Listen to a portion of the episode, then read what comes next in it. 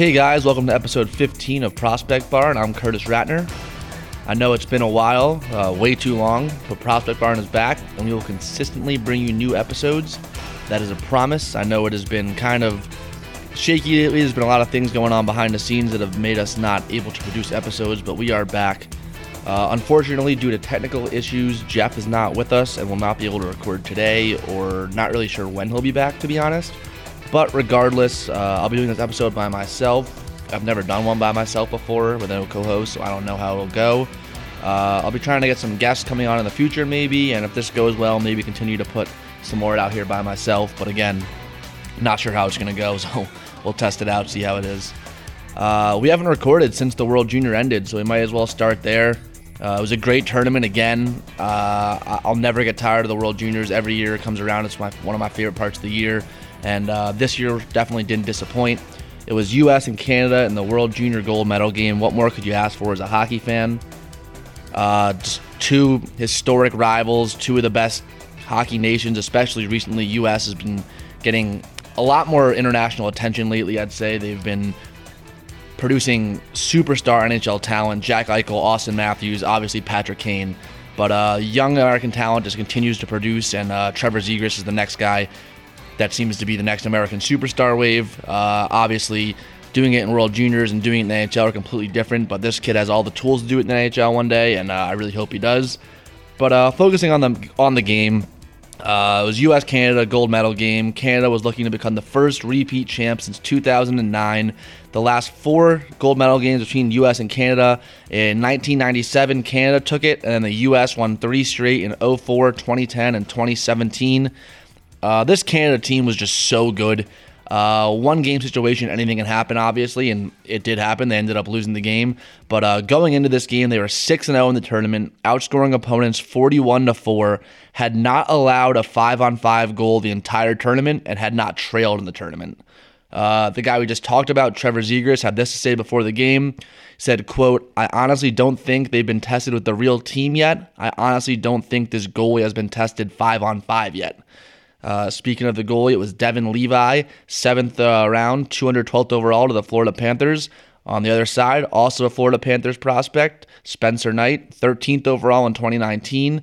Uh, he was great this tournament, had a little bit of a shaky start, but he settled down and played unbelievable. His stat line for the tournament six games played, 163 goals against, 940 save percentage, and three shutouts. Uh, at at BC this year in the NCAA, it's been pretty much the same. 18 games, 199 goals against, 973 or 937 saves, sorry, and three shutouts. Trevor Zegras went into that gold medal game with six goals, 10 assists in six games. Ended up having one and one in the game to make it a total of seven goals, 11 assists in seven games, earning him tournament MVP honors. Uh, Game final score was 2 0. Spencer Knight, 33, 33 save shutout. U.S. goals coming from Alex Turcotte in the first and Trevor Zegras in the second. Uh, I say my biggest takeaways from this tournament, I'm going to break this down by team. Starting with the U.S., Trevor Zegras is the real deal. We just said seven goals, 11 assists, 18 points in seven games, tournament MVP, best player on the ice seemingly every night. Uh, Spencer Knight was great when it mattered. Again, that huge 33 save shutout, and then gold medal game. Uh, U.S. doesn't win the tournament without him, I don't think. Uh, Cam York, I thought was great shutdown defenseman. Flyers fans get excited about him. He was, I, I knew he was good. Don't get me wrong, but he really impressed me this tournament. Uh, Cole Caufield, only two goals and three assists for five points in seven games. I thought he struggled. I really did. Uh, I'm gonna say my Cole Caufield stock has fallen a little bit. By no means am I calling him a bust. People love to kind of write that narrative off. The kid's so young, you can't call this kid a bust yet. Uh, he's had a very good season in the NCAA, though. That being said, he had the OT game winning goal against Penn State in the Big Ten semifinal game. I think this kid still has potential to be a 40 goal scorer in the NHL. He was just named Big Ten Player of the Week. I just think his game away from the puck needs to be a little bit better. I know, obviously, the stat line wasn't there that you would hope for for him in this tournament, but uh, he obviously was doing enough enough considering U.S. was still able to win the tournament. So uh, again, I, I, still love Cole Caufield. I still think he has potential to score 40 goals. I'll say it again.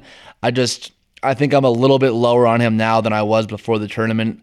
Uh, as far as the rest of the U.S. team goes, for the good, I thought Alex Turcotte was good, Matthew Boldy, Arthur Kaliyev, John Farinacci, Matty Beniers, who will be draft eligible in 2021, this upcoming season. Uh, Jake Sanderson and Drew Helleson were all good. And then I have to shout out my guy, Brett Berard, one goal, four assists for five points in seven games. Fifth round pick, 134th to the Rangers. Uh, he was kind of a late throw into the team, not someone they expected to be a big producer, but uh, he was great for them. He was one probably the, I think he might have been the fastest player on the ice most of those nights. He seemed to be buzzing around out there. So uh, 134th overall seems like a very good pickup for the Rangers right now with um, Brett Berard. Uh, moving on to Canada, I'd say no Kirby Dach definitely hurts in that gold medal game for sure. There's there's no doubt about it. They didn't really seem to need him the rest of the tournament. They were just kind of cruising through everybody. But uh, I think in that championship game, someone that's played in the NHL playoffs before, someone that was the captain of that team before he got hurt, would have been a huge, huge locker room guy, and not to mention what he can do on the ice. So that definitely hurts Canada. Um, Dylan Cozens stepped up in the absence of Dach. He lived up to all the hype and more. I thought he's been great in the NHL so far too, but Buffalo has been again later episode type thing. But wow, maybe the, this is the worst I've ever I've ever seen Buffalo, which is something to say. I thought last year's Detroit Red Wings team was the worst team I'd ever seen, but uh, this Buffalo team, I'd say they're worse. It's kind of weird to see that back to back years like that, but they've been terrible. Um, Bowen Byram, great. I'm I knew he was unbelievable. He was my pre-tournament MVP pick. Uh, I think if Canada did win, it would have ended up going to Cozens, but I think Byram was right behind him. Uh, talk about Colorado Avalanche's future on the on the back end. You have, like I said, Bowen Byram, 19 years old, Cale Makar, 22, Sam Girard, 22, Ryan Graves, 25. Obviously, you have that star power up front. You have Nathan MacKinnon on that unbelievably team friendly deal. When one guy takes a team friendly deal, your best player, everyone else seems to follow. Look at the Bruins, look at the Penguins. That's how you win cups. Uh, Quinton Byfield, I didn't think he had the best showing. I thought he could have been better. He had a six point game and a 10 0 win against Swiss. But besides that game, he only had one point in the other six. Again, similar to Caufield, not calling him a bust. You can't call an 18 year old a bust. That's ridiculous. But uh, again, I just thought he could have been better. Uh, Connor McMichael, Peyton Krebs, Alex Newhook, Jamie Drysdale, Braden Schneider, Jacob Pelletier, Thomas Harley, Kaiden Guhle, and Philip Tomasino. I'd say were the other standouts for Canada. Uh, they all had solid tournaments. Um, next up is Sweden. Uh, this preliminary round winning streak finally snapped at 54 games, then OT lost to Russia. Wild it went on that long. It was one of the cool stories of the tournament every year, so it's a little bit of a shame to see that end. But I think for them, the the head coach and a couple key players out because of COVID had a huge impact on that team. Uh, uh, just didn't really have the same feel to it. Uh, I do think they had a lot of good showings from this tournament still. I thought Lucas Raymond, I thought Soderstrom, I thought Gunler, Alnefelt, Holmstrom, I thought Soderblom was good, and uh, Pominarov was good too. Uh, Philip Broberg, he battled injuries, but I thought he played well. Uh, I think healthier Broberg, we see a little bit more out of him. And then my my biggest not issue, but my big one, uh, God wasn't big for me. I thought Alexander Holtz could have been a lot better. He was a bit of a letdown. Uh, Finland here, we got um, Anton Lundell, 12th overall to the Panthers. Uh, this guy did everything for them power play, penalty kill, uh, on the ice in every situation. He was definitely their best player. And uh, Panthers fans got to be excited about this kid because he looks great. Um, Ville Heinola playing in his third World Juniors, battling hand injuries, came back, won Player of the Game in the huge quarterfinal win against their rival Sweden, played big minutes. Uh, if Finland wanted to have any success in this tournament, he had to play a big role, and he didn't disappoint. I thought that he was just calm, a very reliable presence they needed. Um, Brad Lambert, I thought was good. He's 2021 draft eligible. Remember that name. I thought Vera was very good. Um, couple other guys here. I thought Hirvonen was good, and I thought that uh, uh, Simontaival was good too. Uh, next up, we got the Russians. Can we please stop with the Podkolzin slander? I thought he showed such grit, determination, heart out there. Um, I thought he was really good despite not having an insane offensive output. He just seemed to be that calming presence that Russia needed. Uh, I thought Askarov was good when he needed to be, much better than last year. Um, I thought Khusnutdinov was good. He was very solid player for them. Uh, Afanasyev was good. Amirov and Knyazev as well were all good. Uh, probably my favorite team to watch in the tournament, as weird as this is to say, with how much talent there was on all the teams I just named, but Germany. Uh, something about this German team that just I really was rooting for them. I wanted them to go far. They made the quarterfinals for the first time in uh, tournament history. Uh, I mean, Tim Stützle. What else is there to say? Uh, unbelievable. JJ uh, Peterka too, I guess. Um, Stützle was five and five for ten points in five games. Peterka four and six for ten points in five games. And I know I was just slandering Buffalo, and rightfully so. But second round, thirty fourth. That looks like a very good pick. Um, Going to need a lot more than just him to turn that franchise around, though. But, uh, I mean, other than that, I would have loved to see Moritz Seider on this team. Uh, he's playing in the SHL right now on a loan, killing it, 26 points in 37 games. He would have brought much needed poise to that blue line, would have been the, by far their best defenseman, playing realistically 30 minutes a night. Don't even think that would be an exaggeration. That would have been huge for them. Um, I'd say the third guy on that line was Stützle and Peterka. Uh, Florian Elias was good as well, and then Simon Gnyp was their best defenseman. But uh, this team just really lacked depth scoring. It was that first line or bust for them. Uh, the team was shorthanded due to COVID, no doubt, missing players, but only eight players on this entire roster recorded a point in the tournament, which is kind of ridiculous. And it makes what Stützle and Peterka did even more impressive, getting that team into the quarters. Um, that's pretty much going to wrap it up for World Junior Talk. Going to just kind of talk a little about the Calder race really quick, some other things. Uh, before we get into the Calder, though, I just wanted to mention that 2021 draft eligible Luke Hughes, brother of Jack and Quinn, both NHL young studs right now, likely out for the season with a lower body injury. Uh, not really sure what this does to his draft stock. He's uh, I think it's safe to say he's a top 10 pick regardless, but uh, you never know with stuff like this. Uh, not much information on the injury yet, but hopefully we learn more. Uh, obviously, wishing him the best. Uh, Jack and Luke are both great young players, and I'm sure Luke will turn out to be the same. Uh, the Calder race for me this year is so interesting. It kind of has the 2015 feel to it when you had Panarin, who was the old guy, and you had McDavid, who had obviously got hurt, but was still, you could just tell what McDavid was going to be McDavid. Um, you got Kaprizov over there in Minnesota. He's 23 years old. You got Tim Stützle, who's 19. Uh, Kevin Lankinen's 25. Kaapo Kähkönen's 24. All having great seasons. Uh, I think you have to give it to Kaprizov right now, though. He's just been the best one. It's not really. He's got what's he 26 points in 31 games, which is one less game than uh, Tim Stützle, and he's got seven more points. Uh, just seems to be more mature than them, and that's because he is. He's older. He's 23. It's similar to the way Panarin came in and was playing with Kane and all that. I know Kaprizov's not playing with anyone like Kane.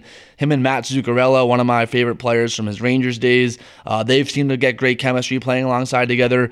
And I mean, Kaprizov's been great, but seeing all these people online, you know, talking like, "Oh, he's so much better than Stützle. He's so much better than Lafreniere. He's so much better than any of these guys." It's like, well, he should be better. He's four years older than them, so he's been playing pro hockey for four years. Uh, I don't want to take anything away from him because he's been unbelievable, and I think he's a star in this league.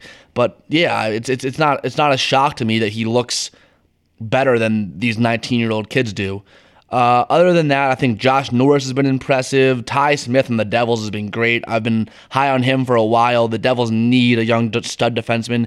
He could be it. Uh, Jason Robertson in Dallas has been good. Nils Hoglander, obviously remember him from the World Juniors this last year, not this past one. He was fantastic. Oliver Wahlstrom has got eight goals. They seemingly all came in this past month. He's been on fire every time I turn on an Islanders game. I feel like he's scoring. Uh, Gabe Vilardi for the Kings. Eeli Tolvanen. Uh, Igor Sharangovich had a hot start. He slowed down a little bit. Um, Owen Tippett. There's been a bunch of guys on here. I've been very impressed with K'Andre Miller from the Rangers. Uh, I'm not going to overwhelm you with points as a defenseman, obviously, but I just thought he was very steady, very calm with the puck. Uh, again, I got to watch him more. Uh, I do want to talk about Alexi Lafreniere really quick because so similarly to Jack Hughes, everyone is already trying to call this kid a bust, which again is insane. He's 19. Like, relax. He's not a. Give him some time. Joe Thornton had like seven points in his first NHL season, I think. I don't even know if that's the exact number, but it was not a good season. Um, we have to factor in with Lafreniere more than any of these people. Kaprizov has played in the KHL. Stützle had the World Juniors. Alexi Lafreniere hadn't played a game essentially since last March when everything shut down. He didn't go to the World Juniors like Stützle. He didn't have uh, any preseason games. He pretty much went camp right in his first NHL game, and I think he's been getting better. David Quinn, I've never never really been big on David Quinn in the sense that he doesn't give the young guys a chance. I thought the same thing with Kakko last year. Kakko deserved more of a chance to play a top six role, and he just wouldn't let him have it. And I'm getting the same kind of feel from Lafreniere right now. Uh, I, I personally have no concerns that this kid will still be a star in NHL. You just got to give him time. He's 19. It, it's it's so hard to play in that league. You see some guys like, for example, Stutz come in and do it, and it's like it's unbelievable. But just because he is able to do it at that age, and Lafreniere isn't producing like that, doesn't mean that Lafreniere won't find his game as he gets a little older, a little bigger, a little stronger. I have all the conf- I have all the confidence in the world he will. Um, that's pretty much. I'll wrap it up in front of the rookies just going to talk some general NHL right now. I feel like you can't talk about hockey right now without talking about how good Connor McDavid has been. 60 points in 34 games, 21 goals, 39 assists. He has a legitimate chance to get 100 points in this shortened season, which is insane. Doesn't even make sense. Um, the Hart, Art Ross, they're both gone, locked up, pending some injury. Knock on wood. I really That'd be awful, but those are both gone. He's got a legit chance for the Rocket as well. Matthews is scoring an unbelievable pace right now. Obviously, had that wrist injury, missed a little bit of time.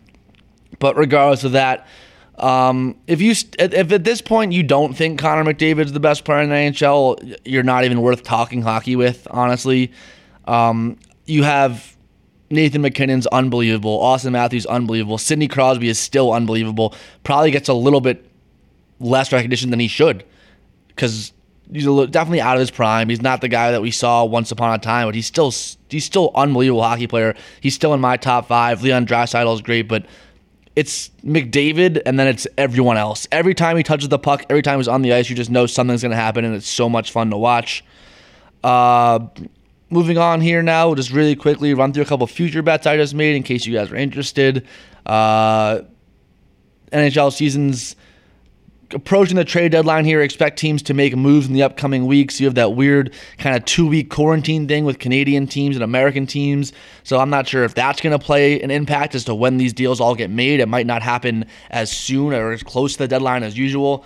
But uh, I've got two teams in the north and one in the west that I have futures out on right now.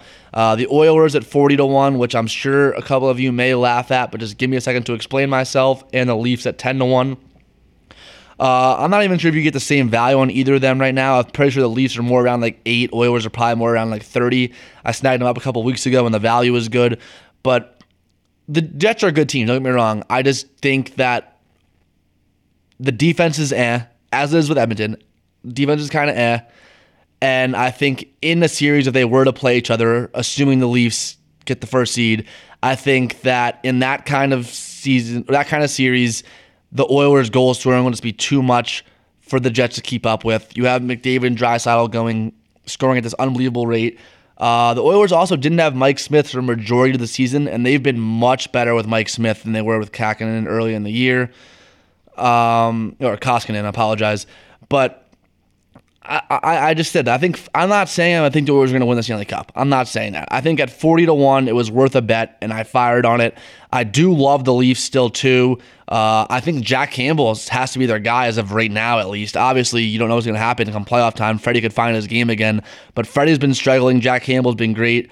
Uh, I think I have the two best teams in the North Division at good value, uh, meaning that I'll be very surprised if one of them is not in the conference final, or whatever you want to call it, the semifinal, the round before the cup. I don't know what they're going to actually call it this year, considering it's not conferences matching up.